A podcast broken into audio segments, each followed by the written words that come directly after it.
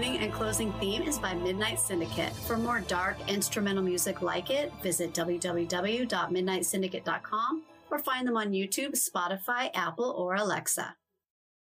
True crime stories are discussed in this podcast, which may contain graphic and disturbing content. Listener discretion is advised.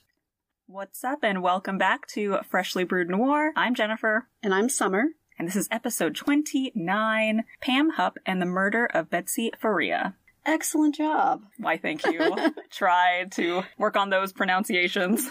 Are you ready for this one? I'm ready, yeah. I have heard about this one, but I don't know all the details. So. Because um, you haven't seen the Dateline special, have you? Nope. Or the thing that's out now, the series about her? No. With Renee Zellweger? Oh, I, I didn't We'll know that. She was in that. Yes, we'll get into that too then. Okay, have you watched it? Yes, I have. All right. Watched the whole thing. I binged it this weekend. Very nice. Mhm. So you are well informed. I'm ready. And I read a book on it called Bone Deep Untangling the Betsy Faria Murder Case by Charles Bosworth Jr. And it was actually co authored by Russ Faria's defense attorney, Joel Schwartz. Oh, so the husband's.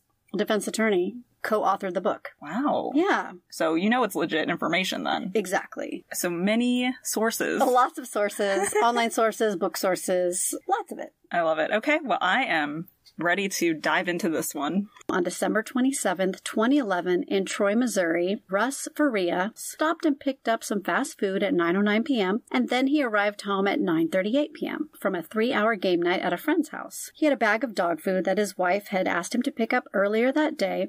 And as he walked up to the front porch, he noticed that their dog was outside and then that the door was unlocked. Upon entering his home and setting down the bag of dog food, he saw his wife, Betsy, lying in the family room by their couch. Her twisted body was covered in blood, and there was a large slice in her arm and a knife still impaled in her neck. Oh, the knife was still in her neck when he saw yes. her? Yes. Oh, what a scene.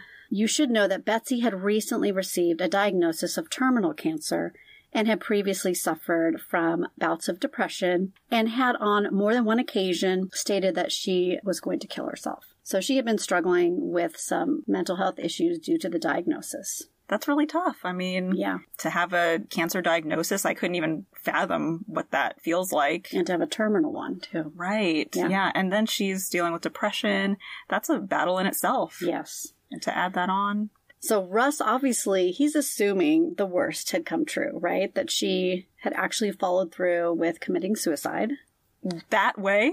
Well, all he saw when he came in was a knife in her neck and a slit on like close to her forearm kind of like maybe she had tried to cut her arm Right. and, you know, bleed out or something. I mean, stabbing yourself in the neck doesn't sound like something that is possible, but It doesn't, but if you aren't very familiar with what people may do to kill themselves and somebody you love is saying that they want to commit suicide, you walk in on a scene like that, your first thought may have been, well, they tried to do it or they did it.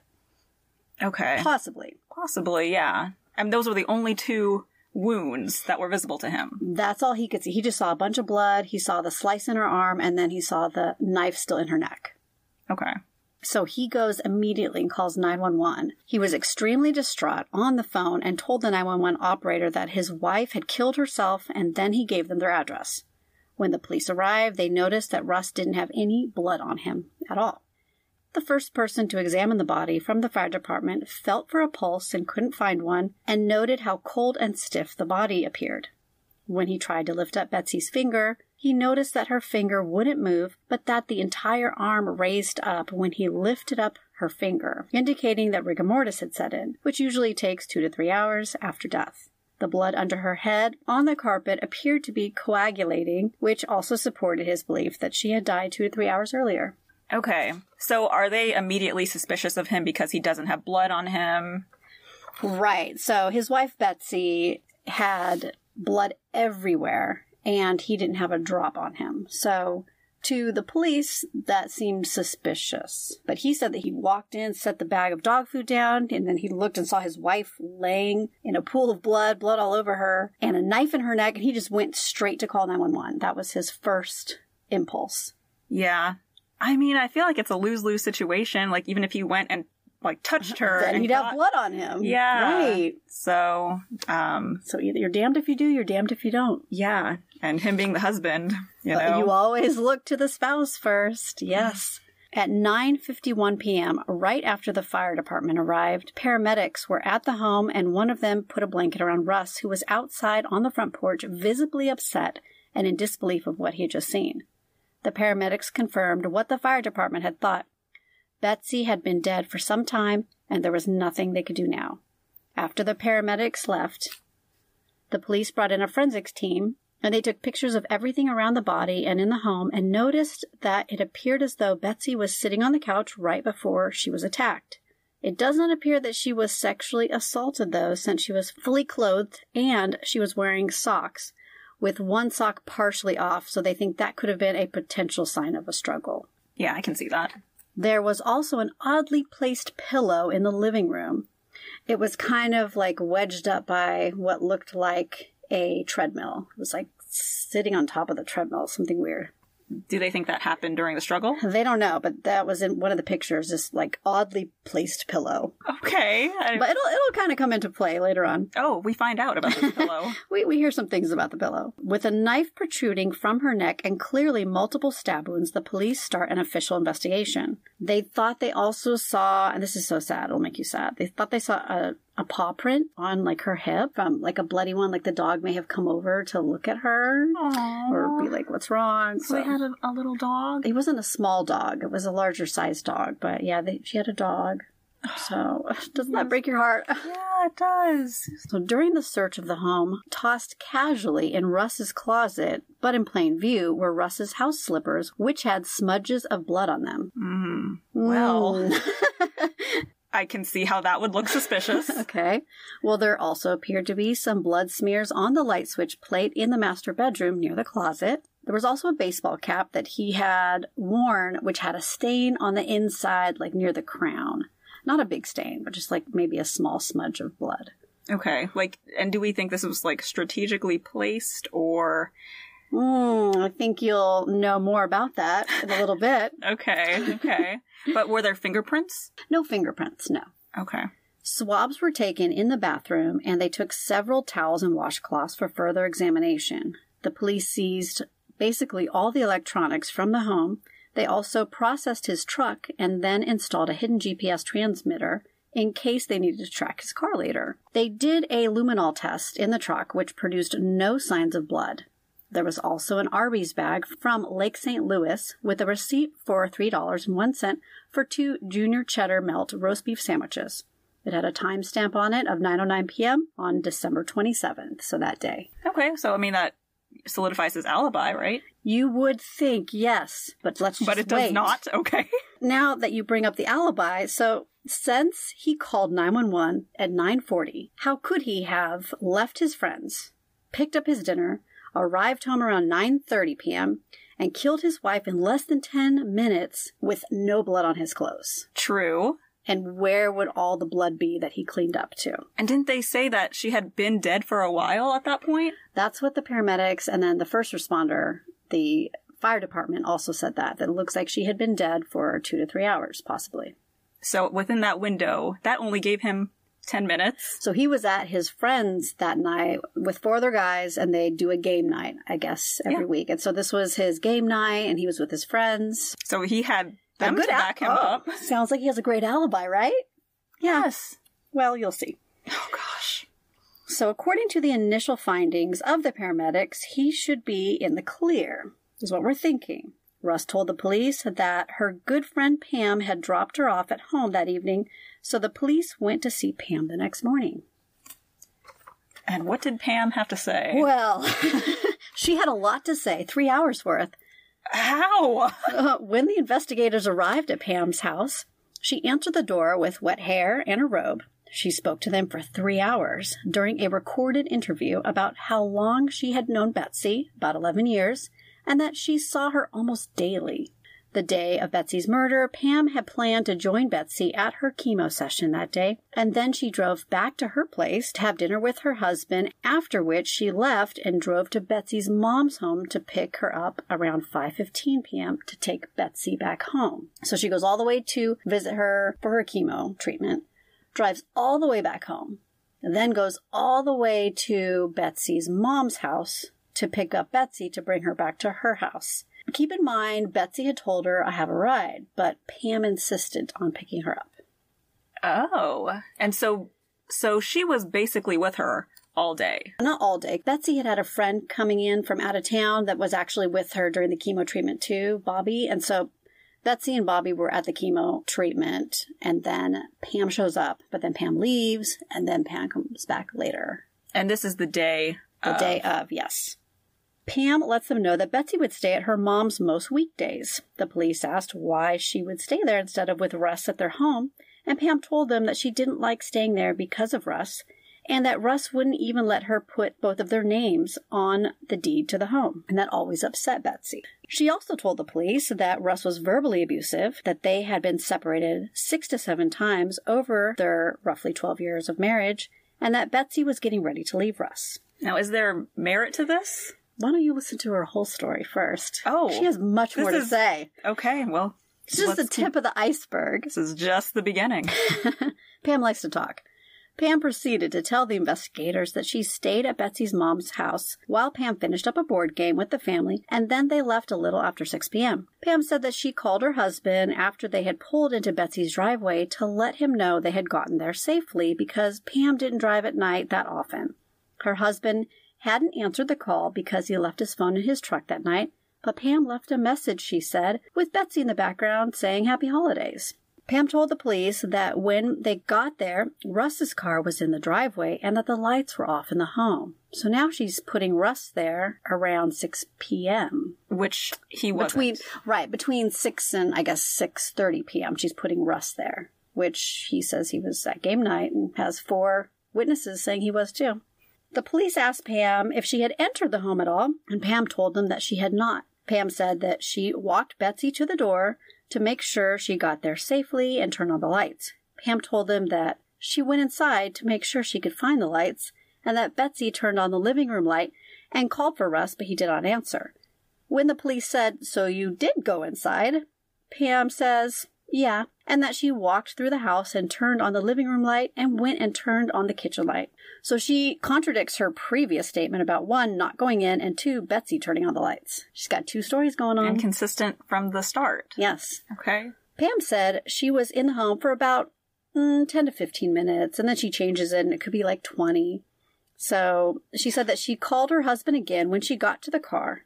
Police asked where she was when she placed that second call to her husband, and Pam starts to backtrack and tells the police, um, well, wait, I may not have called him. I think I called Betsy when I got home. Yes, that's it. She said that she called Betsy again to check on her, but she didn't answer. So she called Betsy's mom because she was worried about her and knew she had not been feeling well due to the chemo. Is there more? Uh, yeah.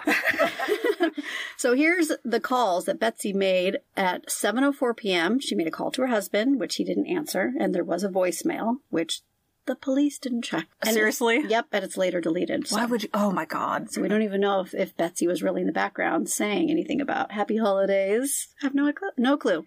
Officers are already making me mad with this. Oh yeah. 7:27 p.m. a call to Betsy. At this point Pam says she is still on the road, um, but in Troy still, so close to Betsy's home when she makes this call at 7:27 p.m. And then at 8:52 p.m. she makes a call to Betsy's mom. So those were three confirmed calls she did make on her phone. But no one actually spoke to her. To Betsy, Right. Betsy's dead. Oh, at this point, and they used her, she used her phone. No, no, no. This was um Pam's phone. They checked Pam's calls. Okay. So Pam called, so they could clearly see that Pam did make an outgoing call to her husband. She made an outgoing call to Betsy, and then she made an outgoing call to Betsy's mom. Okay. And so, obviously, Husband didn't answer. Husband there was a answer. voicemail. Betsy obviously didn't answer because she had been murdered. and what about her mom? The mom did answer. So we'll get into that one. But first, Pam also told the investigators that when she left Betsy's, Betsy had been sitting on the couch with a blanket wrapped around her. So Pam is literally the last one to see her and to see her in the last place she was known to be before her murder. Around the time she was probably murdered. Hmm. Very interesting. Is she a suspect at this point? Uh, oh, absolutely not. Pam told them that Betsy was telling her the other week that she, Betsy, was trying to send Pam something and had a document prepared on her computer but was afraid to email it because Russ was checking her emails. Oh.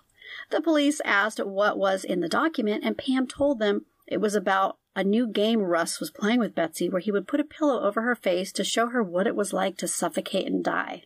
What? That doesn't even sound No, real. no. The stuff she says, you're gonna you're gonna think the police have to see right through this, but if they have their mind set on a suspect, doesn't matter how ridiculous this lady speaks, they're still not gonna realize what's going on. And that's not fair because Not.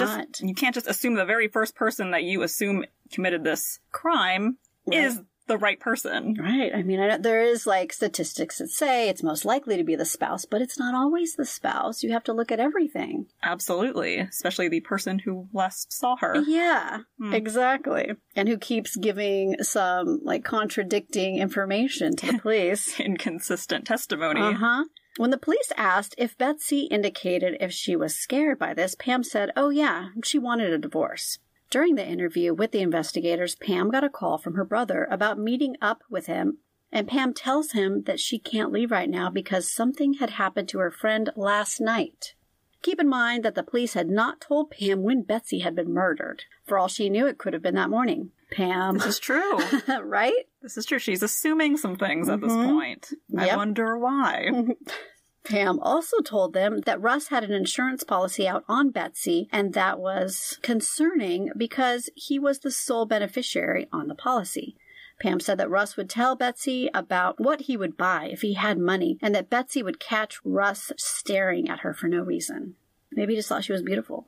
That's usually what happens, right? He was just like, look at my beautiful bride. Yeah. I mean, I don't think that's unheard of. No, or maybe this is just all made up.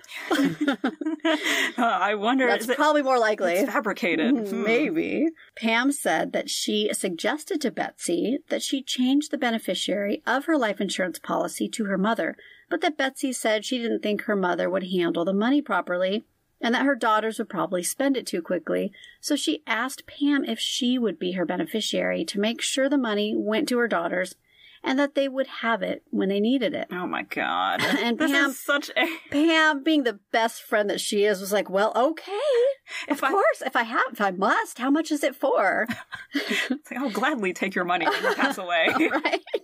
I'll just be that good friend. I know. Yes, whatever, whatever I need to do. So Betsy told her that it was for one hundred and fifty thousand dollars. That's not that much. So, oh yeah, I'm because sure she was like, uh, she was loaded, as she told the police. So no money issues there, which is a lie. Pam was loaded. Oh, she told the police she was. I have, I have twenty five thousand in my checking right now. If you want to check. She kept talking, and I think the police they had to have zoned out at one point. I mean, when someone's talking to you for three hours straight, Yeah. Even police have to be like, they're humans. They got to be like, this chick, oh, enough. She's talking too much. but she's talking in circles yes. and she's contradicting herself. And if you have it on tape, how are these things not noticed? Oh, we wish we knew, Jennifer. Okay, all right. Well, anyway, she was a great friend, decided to become the beneficiary. Yeah, so she said that shortly after this talk, Betsy asked her to meet up at the public library to have her sign the papers and have the librarian notarize it, making Pam the beneficiary. So, motive and opportunity She's right just- there. She's just being a good friend. Uh, sure. so, please don't even suspect anything, right? There they have it, but they're just basically listening to Pam, who is building a case for the police against Russ. I mean, they already kind of figured he was suspicious anyway. They do. They already have their sights set on him, and she is just feeding into that. She would go on to talk about how the Farias were struggling financially. She also told the police about Pam's previous marriage to Betsy's two daughters' father, and then told them that he was always around when Betsy needed something fixed and that she would have sex with him on occasion with her ex. So she's just saying all kinds of stuff just to confuse them and, and create all these potential suspects or reasons for why somebody would kill her. but not her. Not no, because she's the best friend. Just cares so much. Oh my gosh. But her story is incriminating so many other people. Doesn't make sense, but Doesn't make sense. that's at all. okay. They just kept on recording, nodding their heads. Maybe I don't know. The police asked if Betsy was scared of anyone, and she told them her husband, and then said that Betsy had planned to divorce Russ during their last separation and marry a man she had been seeing, but that when that man decided to break it off with Betsy, she returned to Russ for only financial reasons. Pam started crying about Betsy's cancer returning and that the doctor told her she had only three to five years left to live and that Betsy would wet the bed from the cancer treatments and that Russ would get mad at her for this. is any of this true? That's all lies. Pam is just a compulsive liar. So it's like uh, they weren't going to get divorced. He didn't get mad at her for that stuff. No, and I mean, Was they even having an affair? Says that they had a rough marriage at times, but that they were in a good place and there was no abuse and he wasn't ever mad at her for anything that would have happened with her cancer treatments. And there's no proof that she like wet the bed from the treatments, but if she had, he would not have been mad about it. yeah. Pam told the police that it may help them to find that letter that she had mentioned Betsy was writing to her. Pam also mentions that Russ banned his stepdaughters from the house and told Betsy not to give them any more money. Huh. This sounds this sounds a little bit like Dorothea.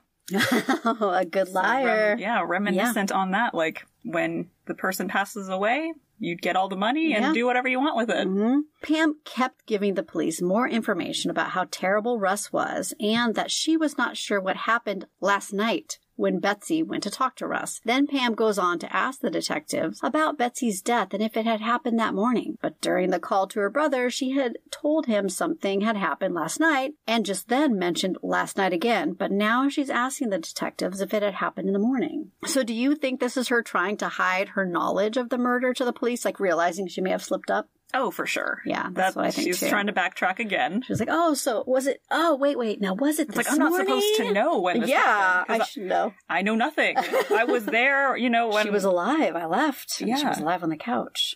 The investigators told her they couldn't release that information at this time. Pam then tells the police that Betsy was taking a drink from a Gatorade bottle a few weeks before the holidays, but it had tasted weird, and she had asked Pam to take a sip, but Pam declined and told her it smelled funny and looked cloudy, so Betsy poured it out. Was she being poisoned? She's just throwing all this stuff just to see what sticks. That's my guess. And there's no proof of this. Like, where's the Gatorade? No. And, you know, where the traces of the, the supposed Right. poison or the cloudy material? I mean, well, she said that Betsy had told her that Russ had bought the Gatorade for her to help her with electrolyte levels after chemo treatment. Again, putting Russ there as, oh, he's maybe trying to poison her. He's just trying any way to kill her. well, he's tried many times, according to her. yes. Another interesting thing Pam says during the interview is if I really, and I hate to say it, wanted money, my mom's worth half a million that I get when she dies. if I really wanted money, there was an easier way than trying to combat somebody that's physically stronger than me. What a strange thing to say. Is that not a strange thing to say? Well, if I'm going to kill somebody, it wouldn't be her. It'd be this person. to Uh, the police? to the police, yes, on, on a recorded interview. I don't even know what to say to that. That just totally. I don't know if the police know what to say to that either. they may have nodded off at this point. I think so. Yeah, they were probably like hearing the Charlie Brown teacher. Yeah, wah, wah, wah, wah, yeah. And then when the recorder clicked and stopped, they woke up. They're like, oh, oh, it's time to go. I guess it's been three hours. we need a new tape. Well, they did come back a few hours later to obtain Pam's permission to search her cell phone, see the clothes she was wearing, which of course now she'd have time to wash them, guys, and take pictures of her face, neck, and arms. They didn't note any strange marks on her. The police came back a third time and interviewed her husband, Pam's husband, but they failed to search his phone and hear the voice message, which was already deleted. And they didn't find that suspicious at all. Oh, of course not. Hmm. I mean, who deletes their voicemails like after a police interrogation. Exactly. And they also forgot to ask the husband, so what was your wife wearing when she got home? Didn't didn't do any of that. And during the entire interview with Pam's husband, she stayed in the room. And she basically commandeered the interview with the husband Mm. and he didn't say anything further. He said like a few things to the police and then she just jumped right in and started talking and talking and talking. Isn't that where the police should separate them and Yes. take control of the interview? Because Uh, that's what they're doing. Isn't it like police interrogation 101 or police interview 101? Like you don't put all these people in the room together, you interview them separately. and if you notice that someone is kind of taking lead Uh, yeah, that's suspicious. when you've already talked to them for three hours. right. We're like, here we go again. Glad we got another tape. That's when they just zone out again. hmm So Pam is the one who keeps answering the questions and then adds that she had been to Betsy's mom's home that day and that one of her daughters forgot to tell the police that Russ would wake them up by throwing cold water on them and would drag them out of their beds. Oh my god. She is just making him out She's to be the up. worst. Maybe they freaking were person. teenagers. Maybe they needed just a little bit of cold water to wake them up. Ice bath. Ice baths are good for you. According I, to I, you. wel- I welcome the ice baths. I know you do. So this could be just her making more stuff up, or it could be some, you know, stepdaughters being upset about things, but it sounds like there wasn't really any abuse. If you ask her, But according to Pam, there was. there's a different story. Yes, they asked Pam if she would agree to take a polygraph on December 30th, but the test gets delayed because she said she wants her attorney there. And then she says she is not sure she can even take a polygraph test because of a fall she had taken that injured her head and due to medication she was on since now she was prone to seizures. Here we go. Here we go. Now the excuses are coming. There they come. Well, she is told to provide a note from her doctor. So, three weeks later, on January 25th of 2012, Pam provided a note from her doctor that read, To whom it may concern, Pam Hupp is unable to undergo a polygraph due to her medical condition. This was discussed with Pam when she was last seen in the office on January 3, 2012. Sincerely, Dr. Ronald Fisher. Later, the police discovered that Pam had written a letter to her doctor which stated, Dear Dr. Fisher, could you please write Detective Kaiser a letter stating that I was not able to do my polygraph due to medical reasons? Don't need any more detail than that. Thank you, Pam Hupp. Call if you need questions. And he did that. And Dr. Fisher would later state in a deposition that he was not aware of any medical reasons why Pam couldn't participate in a polygraph. What? But he wrote that! So, What? uh, I was gonna say, either she wrote this letter herself, no, her doctor wrote it. She's a master manipulator. clearly, just Yep. you know, oh, don't you don't need to include anything. But Dr. Fisher was like, oh, this is the three hour lady that comes in and talks. No, she can just have any note she wants to keep her out of the office. It's kind of what it seems like. It's like just let her, just let her do her thing, yeah. and He's like, what do I need to do to keep her away? exactly A letter? You'd think he would be scared to write a letter like that without, to the authorities? I don't know, this town Was he a little janky too? might have been. Seems like it. Well, there's some things that happened in this town that you're going to be disappointed with. Oh, great. I haven't even gotten to the part where you're going to be like super we haven't angry. even gotten to like who did it yet. No, we don't even know. okay, let's get into the interrogation of Russ, shall we? So, Russ was taken to the police station and interrogated for 40 hours. The investigators pressed Russ to admit to the murder of his wife for insurance money, but Russ maintained his innocence. When asked about his marriage, Russ told them that they had had their ups and downs, but were in a good place currently. Russ's four friends from game night confirmed his attendance that night and said that they had never seen Russ violent or angry enough to kill his wife. Investigators spoke to Leah, Betsy's daughter, and determined that Betsy was still alive around 7 p.m. the night of her murder because Leah had made a call to her mother from a cell phone store. I think she was trying to upgrade her plan or something like that. So she had to call her mom. okay. And she said that her mother was getting a ride home from Pam and had answered the phone the first time. And then Leah said that she would call her back later, but Betsy would never answer the calls Leah made after that. When police checked Leah's phone, they confirmed the unanswered calls from 721, 726, and 7:30 p.m. that night. More confirmation that Betsy was most likely killed long before Russ even got home. Right. Solidifies his alibi once again. Yes. And you know the the longer the interrogation goes on, that's another tactic they use to kind of wear you down. So they're hoping like, 40 hours have passed. He's going to crack. Yeah. And they got frustrated too that he wouldn't crack. They really did. I wonder if maybe because he didn't do it. Exactly. He was like, I really didn't kill my wife, but nobody believed him and the police station. So Leah told the police that things were not good between Russ and her mother. When Janet, Betsy's mom, was interviewed, she told the police that she got a call from Pam the night of Betsy's murder and that Pam had told her that she had not gone into Betsy's home after dropping her off that night because the lights were off. Oh. So this clearly contradicts what Pam told the police, which was that, well, first, that she wasn't at home, second, that she was in the home, and then she was there for like, oh, 10 to 15 minutes, but maybe 20. I don't know. Yeah. Mhm. So lies. Maybe. But we don't revisit this. It could be that head injury she made up. We don't know. No proof of that either. well, if you ask Dr. Fisher, there could be proof. so yes, we'll find we'll find one for you. if you have the right doctor, there's always proof.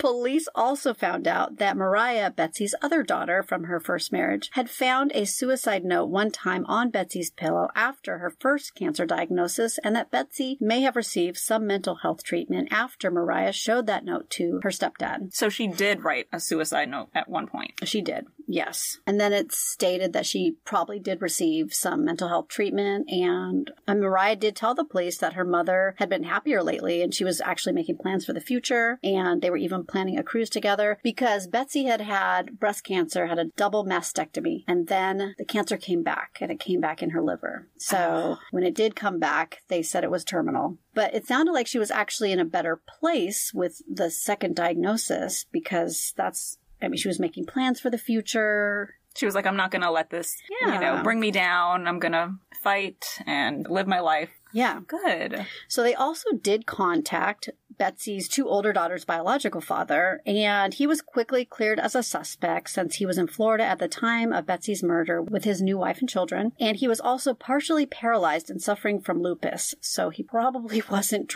rushing up there. To commit a murder. Yeah, so he was cleared. Okay. Good. All right, let's get into the arrest. But there's no confession or anything, so they arrest him? That doesn't matter. Pam says, Jennifer. God, Pam sucks. Russ was arrested and charged with one count of first degree murder, which alleged that he had knowingly caused his wife's death by stabbing her over 25 times. wow. And one count of armed criminal action alleging that he committed murder armed with a deadly weapon. His bond was set at $1 million. one million. Yeah, he was discouraged. Dang. 25 times? Well, it ends up being more than that. We don't know why it was listed as 25 because she, she was actually stabbed over 55 times. What? We'll get into those details. Russ's cousin, Mary, reached out to her old boss, attorney Joel Schwartz, regarding representing Russ. Mary swore to Joel that there was no way her cousin could have killed his wife. Mary also said that Joel should look more closely at Betsy's best friend, Pam Hupp. I'm glad somebody. Oh, Mary, Knows. Mary was like, hold on. this chick, something shady about her. Mary believed that Pam was acting suspicious during the funeral and seemed to be attempting to create suspicion about Russ, which she obviously was doing with the police as well. Yeah. Schwartz went to see Russ at jail and told him that he shouldn't say anything else to the police. As Schwartz began to look through the evidence the police had against Russ, he noted some major contradictions in the recorded interviews Pam gave with the detectives, as we mentioned. He also looked through the 14 page autopsy report that was conducted at 1 p.m. December 28th, 15 and a half hours after Russ had found her body. He saw that Betsy had been stabbed over 55 times. The detectives had told Russ it was 25. Why would they do that? I don't know. I don't know. What's the point of being, like, bringing it down? I don't know. Maybe they're just really bad police officers. Well, uh, we're not impressed at all. I don't know what that tactic was about. There were 10 wounds to her neck, with a knife protruding from one of the gaping wounds that was five and a half inches deep. There were three wounds to her scalp, a slit like stab to her eyelid, two wounds to the left ear, three to the left shoulder, five to the left and upper back part of her chest, seven wounds to her abdomen, including two that were six inches deep and penetrated her liver. so she's being stabbed everywhere. Everywhere, yes. Um, one wound to the left bicep that extended through to her chest and punctured her left lung. Two wounds to the back. One through the right bicep. 10 to the right arm and fingers, and it cut through like tendons and blood vessels, everything. This just sounds so painful. Yes, and nine wounds to the upper left arm, and seven to the left forearm and hand, and one to the upper left thigh. The stabs to the chest, neck, and abdomen were the cause of her death. Blood test only showed some Benadryl, but a very low level, so it could have been like Benadryl for allergies or to help get some sleep at night, but it wasn't at like a high level. Okay, so it just seems like maybe she Ordinary, exactly. There was a note about the cancer nodules in her liver, too. Schwartz listened to the police call and found that it didn't seem excessive since he had just come home and found his wife's bloody body on the living room floor. He also didn't think that it was strange or incriminating for Russ to assume his wife committed suicide, considering the huge wound in her right forearm, her previous talk of suicide, and recent diagnosis of terminal cancer. It was actually pretty absurd to assume that after Russ had brutally stabbed his wife over 55 times, he would assume the police would buy a suicide story he made up. Yeah, I mean, that doesn't even make any sense. Because he sees her, he only knew of two wounds at that point. Right. And to say it, looks like she committed suicide, and then for the autopsy to show 50 she was 50, stabbed yes. that many times. Like, And he wasn't a stupid guy, so why would you even believe that he would think the police would believe a story like that? It just there's no way. He would have no he would have been like it's an intruder or whatever. Right. But ask Pam. Well, if you ask Pam about it. He definitely did it. Yes. So Russ's trial began in June of 2012. Judge Christina Mennemeyer oversaw the trial. She had no previous experience in the courtroom in criminal trials and was a childhood friend of Leah Askey, the state's prosecutor. Oh. Hmm. Okay. Well, this is convenient. Shouldn't you recuse yourself?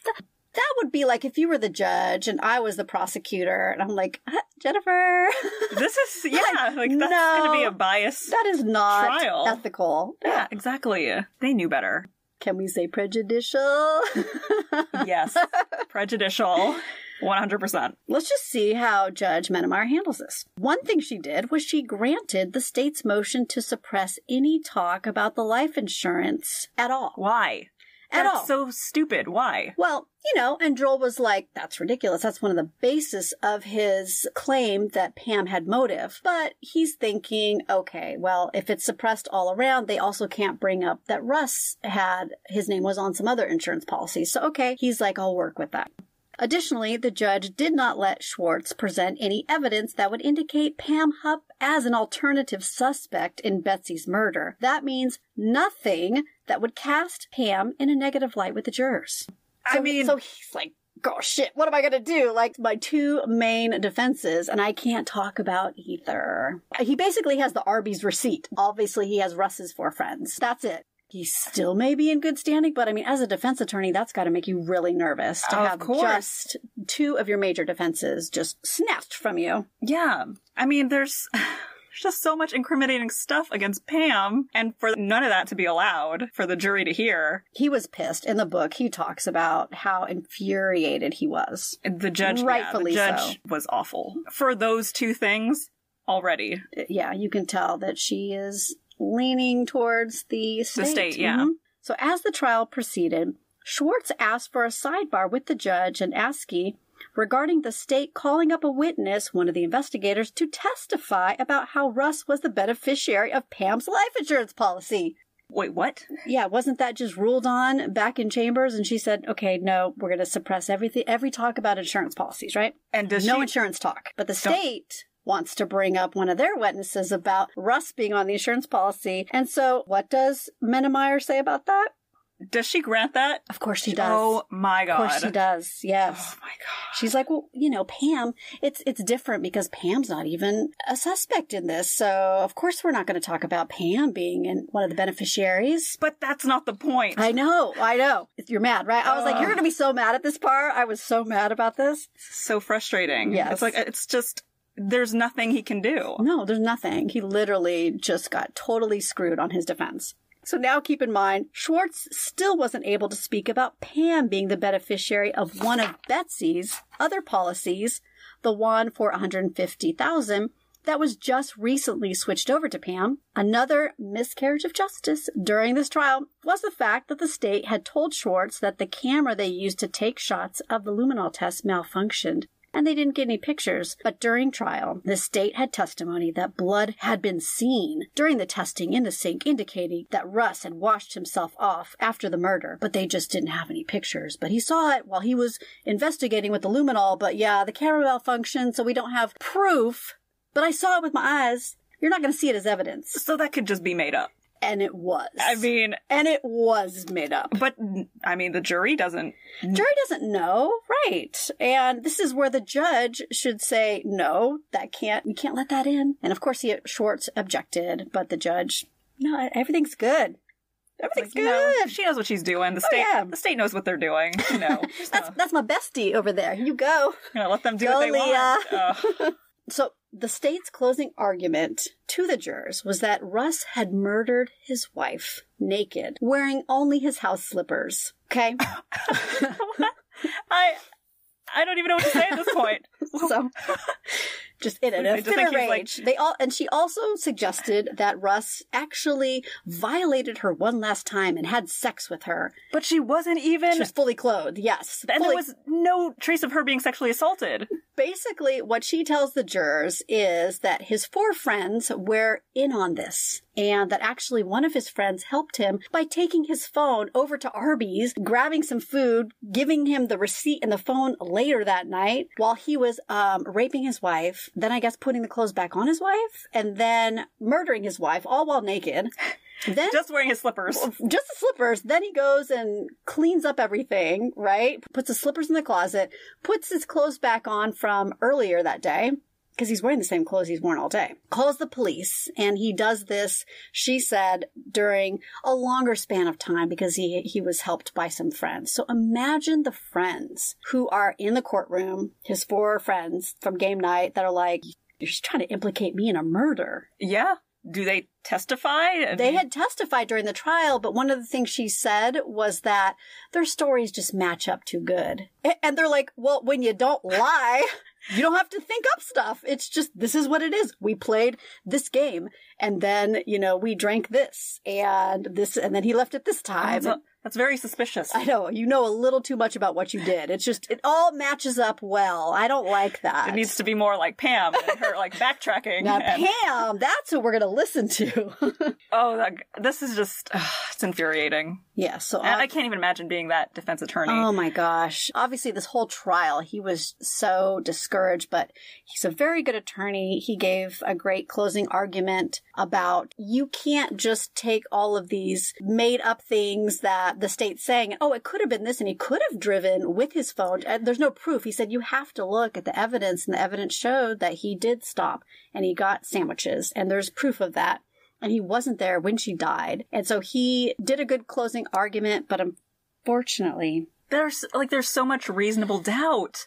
Yes. So much. I know. And one of the things that the state prosecutor said, I wish I remembered it. It was in the book, but she was talking, she totally tried to twist it to the jurors about, well, you know, if there's reasonable, uh, oh, what did she say? It was like, If there's reasonable doubt, then there's reasonable like it's reasonable that it did happen as well. Yes, but the way she said it sounded like if you're a juror and you know nothing about the justice system, you could have been like, well, it could have happened if it was like reasonable to assume. It was like, if it's reasonable to assume this happened, Yeah, she t- she twisted it She to their did. advantage, Yeah. unfortunately. So the jurors took only five hours to deliberate.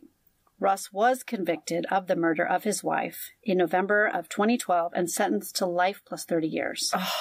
Schwartz filed an appeal of the judge's decision and requested a new trial. The whole trial just sounds so corrupt. Doesn't the the judge and the prosecutor just make me really really mad? and the investigation. All everything everything is so frustrating. Everything's against Russ. Poor Russ was just like at a game night and comes home and then his life is completely changed forever. Loses his wife and then he and the murder's pinned on him. and who does he have to thank for that?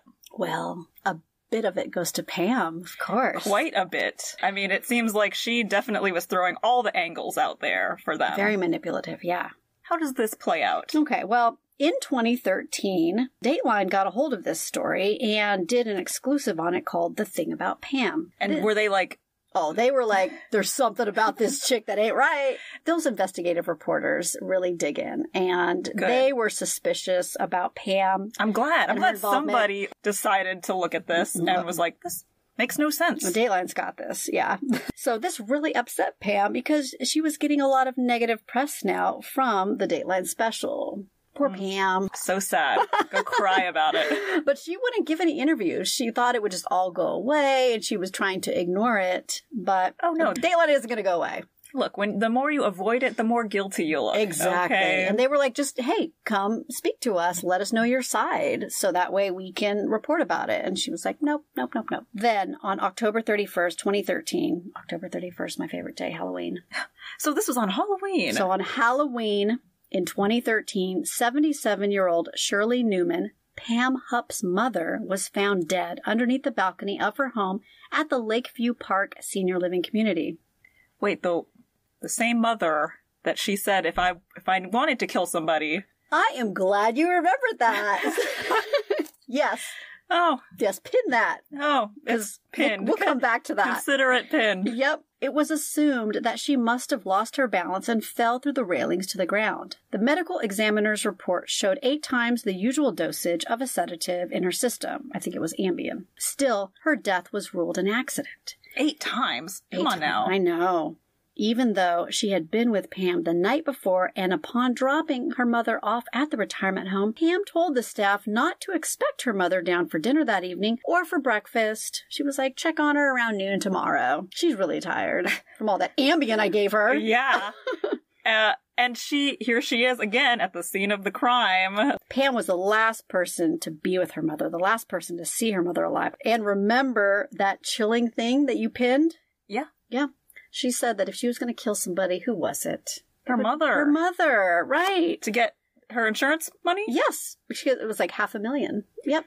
Uh, but she's loaded. So it wouldn't I mean It doesn't affect. I mean, she has so much money coming in from everything. She would tell people, she's like, "Oh yes, we're doing house flipping and this, and we have so much money. I don't even need money. I mean, money could be coming from ever. It rains on Pam. It rains money. and here here we are with the Charlie Brown voice again. wah, wah, wah, wah. It's like, oh god, yes. Tell me again how how much money you How have. How much money do you have again? Okay, yeah, no. Those are the ones that usually don't. If they're like, I have so much money. I know. Those that are like place. bragging to you about yes, it. Yeah. exactly. It's like, please, we don't care. Mm. Pam was one to talk and talk and talk. We can see that. Roughly two months later, in December of 2013, Judge Mennemeyer denied the request for a new trial. So she waited a year to deny it, which is Oh my really God. is ridiculous. How can you he's wait- Sitting in jail this entire time, you can make your ruling quicker. Yes. It seems like she was, I don't know what she had going on or how quickly that judicial system moves, but And it was a small town. I don't know how many murder cases they had specifically or how. I mean, it wasn't the pandemic. It's not like there was any excuse like that. But for a year to go by, I don't know if that's It kinda seems like- town. It seems like a while. like that was her intent to just wait I'm sure. it. I'll just sit on this because I don't care.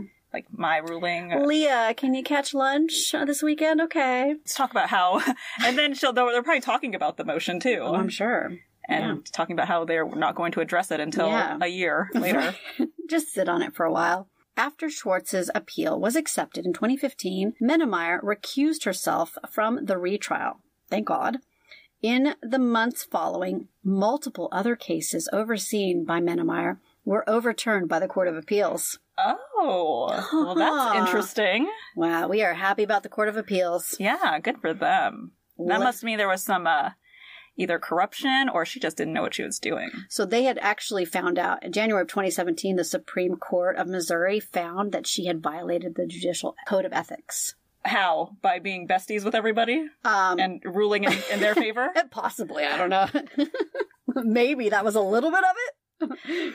She was given six months suspension. oh, okay. Is she? So I guess she's back on that bench. Hold on, don't skip ahead.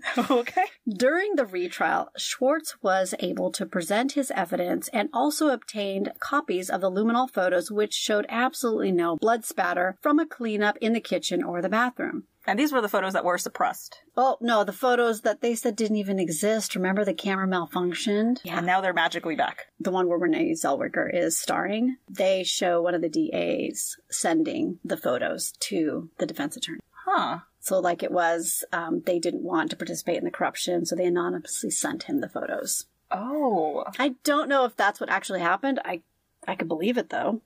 Yeah. Considering how how this has been going. Yeah.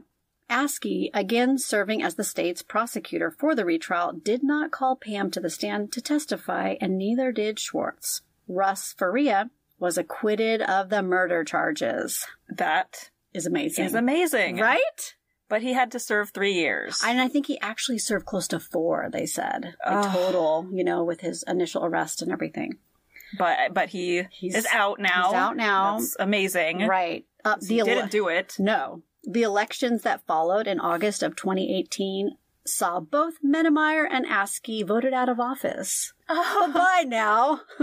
well, that's fabulous. Let's clean out the corruption a little bit. Thank goodness. This is why you should vote. That's right. We can change right. things little by little. But let's back up a couple years and go back to 2016, Jennifer. Okay. All right, we're we're So this back. is back in 2016 after he was exonerated. Okay. Betsy's daughters had filed a civil suit against Pam to try and get the insurance money from her. It was money that was rightfully theirs, and Pam had set up a trust around the time of the first trial, but then emptied it into her own checking account after Russ was convicted.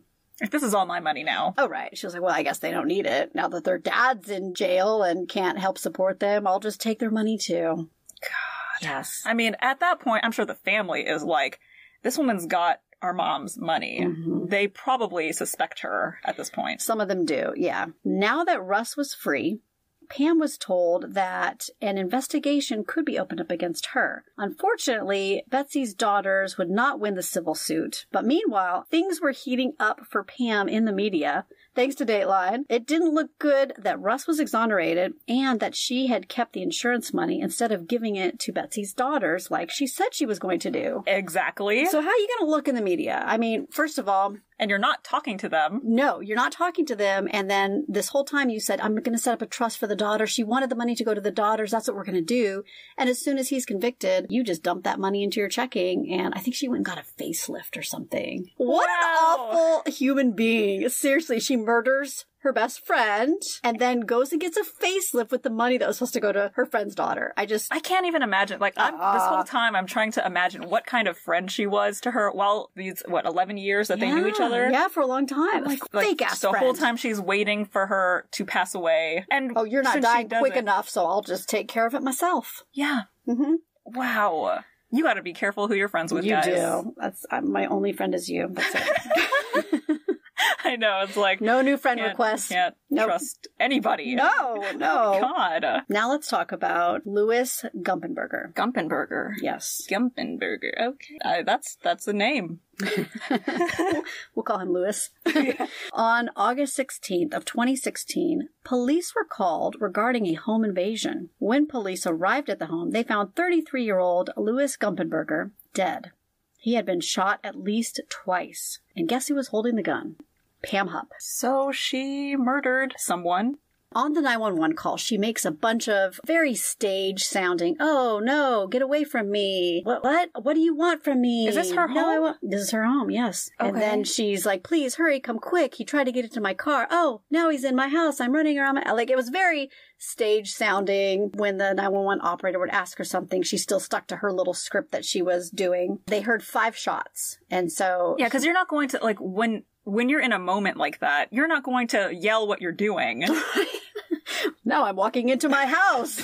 oh no, here comes the assailant. exactly. You're going to try to figure out how to survive and get away. Yeah. It sounded very staged to the 911 operator, it sounds like. And when the police went and listened back to it, what they discovered when they did the investigation was $900 in Louis's pocket and a note that read, take Hupp back to the house and get rid of her. There were further instructions that told him to kill Pam like Betsy had been murdered and get Russ's money from the bank.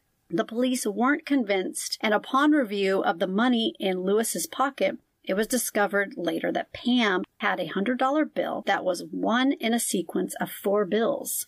So three of them were in Louis's pocket and one was in Pam's. Obviously, so this was all planned. It sounds like she had given him some money because she had a $400 in a sequence in $100 bills and she had one in her wallet and then he had the other three were part of the $900 in his pocket. And what are the odds of that? If this is going to be like a That's, home oh, invasion? Yeah. Oh, yeah, right. I'm just going to take um, 300 of your four, ma'am, and put that in my pocket.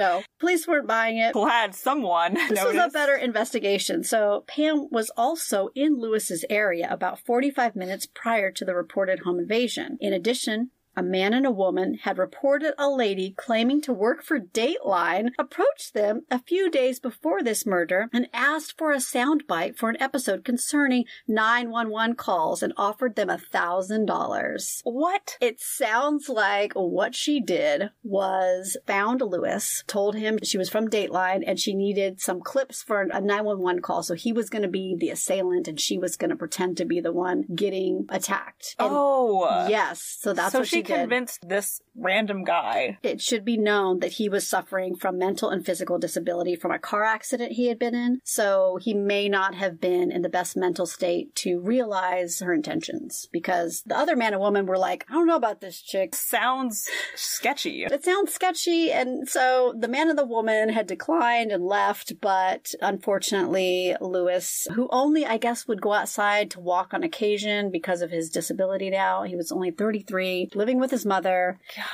So she clearly takes advantage of people oh. who, like, yeah. are in those kind of circumstances. Right. So in 2019, Hupp entered an Alford plea in Louis Gumpenberger's death. So an Alford plea, for those that don't know, is where the accused doesn't admit to guilt, but acknowledges that there is enough evidence to be convicted during a trial. She was sentenced to life in prison without parole. Good. Stamp of approval from Jennifer. Good. Mm-hmm. I mean, oh. So, and this is after, obviously. Yeah, this is everything. in 2019. And this so was only the, for his, his death. Only for his. But what happens after this is they start to look at the Betsy case again. And just last year, in July of 2021, Pam Hupp was formally charged with the stabbing death of Betsy Faria. Thank same, God. Yes, the same prosecutor, Mike Wood, opened up a police corruption case as well. Oh, go, Mike. Props. Yes. We're clapping. Oh, yeah. We're clapping for him. Mm. Oh, gosh. Thank goodness. An investigation into Pam's mother's death was also reopened, but she has not been formally charged with anything related to her mom's death, and there may not be enough evidence to proceed with charges. she gave her all that Ambien, and she but was she the could, last person she to could see say her. her mom took it. My mom overdosed. Uh, she was suffering from some dementia. She had arthritis, so it was hard for her to sleep. So she could just say, "My mom took a big bunch of Ambien on accident, I guess, and was off balance." I mean, shoot, we're young and we're off balance. I mean, anybody can fall. I don't even take Ambien. And we're we're sober and we're off balance. oh man. Well, I guess there's not enough evidence, but it's good she's already in prison from Louis's murder, and then she's also been formally charged with Betsy's murder. So that will be a trial to definitely keep your eyes on. Yeah, because the trial hasn't even happened yet. I don't think it's even happened yet. No. Oh yes, we'll have to stay tuned for that. Yeah. Does Russ have anything to say? so say? he actually appeared in the courtroom during the civil trial that his stepdaughters had proceeded with against Pam just because he wanted to see her lose. Of course, she didn't lose that, but I kind of have a feeling he'll be sitting there watching this go down. Absolutely. Like, she's the whole reason right. happened. It's completely changed his life. He said that he's become a passionate advocate for the wrongfully accused and works with the Midwest Innocence Project since his exoneration. So he's turned it into something good and positive, but he said that it completely changed his life. It ruined his reputation in the community, obviously with police now thinking he was a murderer. But now, I mean, it's kind of out in the open now that there's a corruption case. I hope so. I hope that really helps him have some peace about it. Yeah. And the Innocence Project, they do such great work. Like, yeah. Sounds like he's trying to turn what happened into something good because he said something along the lines of if something bad happens and you don't do anything about it, you're part of the problem. So he wants to be Part of the solution. Yes, part of the solution. So would you like to know where Pam is now? Hopefully just rotting. She is serving life in prison without the possibility of parole for the murder of Louis Gumpenberger. She is now divorced from her husband, Mark Hupp, who still owns the O'Fallon, Missouri home where Louis was shot and killed. There is a Dateline exclusive called The Thing About Pam, and there's also a series out on Hulu called The Thing About Pam right now. And it's season one. It's narrated by Dateline NBC's Keith Morrison. You know Keith Morrison, right? I don't. just- what? You have to know who Keith Morrison is. Who is that? He's got that deep, like, gravelly voice, and he's the, the announcer. And he's like, the truth about Pam is that you never know who your neighbor. You don't know that? Nope. Oh, he's got such a great voice. I'm I'm not doing it justice, but you It know doesn't it. sound if you heard familiar. of course, mine doesn't. the truth about Pam. What about that? No. No. The no. truth about Pam. Okay, maybe that. Okay, good. All right. so that is out, and that is narrated by Morrison and Renee Zellweger. I think she either produced it or, or she was like one of the co-producers, and she actually stars as Pam Hupp. Oh, really? She she's Yes. Pam Hupp. She's Okay. Pam Hupp. Josh Duhamel is the defense attorney Schwartz, and Judy Greer plays the state prosecutor Leah Askey. She's really good in this too. If you have Josh Duhamel play you also, that I think Schwartz was probably very happy with that. Like someone comes to him and like, so we're gonna have Josh Duhamel play you. I wish I knew who real these people were. You don't know who Josh Duhamel? Stop it. He was married to Fergie. Nope. Jennifer. I am so bad with actors and actresses. Hold on, you're gonna know him. You know him. Look at him. Oh, he's he was in All My Children. Yeah, he was Right. in a soap opera. He's been in a lot of different movies. He's. I can't believe you don't know his face. Do you know I his mean, face? he's, he's very tan. Okay. what about? Do you know? Let's see. Do you know Judy Greer? Um, it, it sounds familiar. Stop it. Let me. she looks familiar. Right. Um, what has she been in? She was in Halloween, thirteen going on thirty. 30, okay, yeah. She was in all the Halloweens. I should know So her. you better know her. yeah. She's in all of them Michael All the Meyer Halloween- movies. so- Yes, all of those. Yep. Okay, so those those are three of the people. And she plays the. She plays the Prosecutor. prosecutor. Yeah, she does a really great job. So you liked the show. I did. I liked it. I don't know what the reviews are. I didn't look at the reviews because I just wanted to watch it and Make see your own opinion. Yeah, I'm, I think Renee Zellweger is a great actress. She did a good job. I think it was cast well. I'm not sure what the reviews are on it. Do you think it like portrayed really like I did. I think it was very close to a lot of the stuff I read in the book. gosh, I can't I just it's a lot. This case is a lot. It's so frustrating. All of it. From the Mhm. very beginning. It just Russ comes home one day from a game night, finds his wife stabbed, dead, thinks she committed suicide, and then from there Because he has an alibi, probably. He's like, well, I was with my friends. He's not thinking he's going to be a suspect. But they even say, we don't know about those friends. That story, it was a little too good. so ridiculous. They didn't even have to think about it. Not like Pam, who had like to Pam. go on it for hours and She- hours. She was ping ponging all over the place with her stories, but no, like people who actually have the same story. It, sounded made up because they knew it too that makes no sense. right? That makes no sense. It's like it's like you and I go to Starbucks, we get our drinks, we know exactly what we got, we tell the police We have the same story. Like that story story was a little too similar, that doesn't. Nope, you guys are lying. Yep, that's, that's what happened to the friends, and then they accuse them of being accomplices, Yes. implicated them in the murder of Betsy. And at that point, if I was one of those friends, I'd be like, "There's some corruption immediately happening Yes. right now." Like, yeah. It sounds like Dateline kind of blew the lid on the corruption in that community in the legal. I'm glad they got exposed because too. this is such a horrible case, and I hate. But they got Mike Wood now, and he's going to handle some things. He's not corrupt. It sounds like he is going to get some justice for Betsy's family, I hope. I hope so. Some good things happened at the end of this. So. Yeah, but it's a very frustrating case. They interviewed some of the jurors afterwards and were like, after after, after the- all of this came out, after the conviction the first time and showed them some of the evidence that had been suppressed. And the jurors were like, we would not have convicted this guy if we had been shown this evidence. It was a lose lose situation. Absolutely. So, what's next for us? Next, we are talking about the comic book killer. But aren't we first ordering dinner? Yes, Because we're back to back recording today. we are. As we're trying to get ahead of the game, get That's some right. episodes in there. So, Yes. yes. So, Comic Book Killer, that's up next. Um, ordering some dinner and anything else? Um, nothing right now. We'll Okay. talk about it in the next one. Let's talk about in Comic Book Killer. I think we're good on this one. So, until next time, Stay caffeinated get hobbies and don't murder people. and don't be a bad best friend.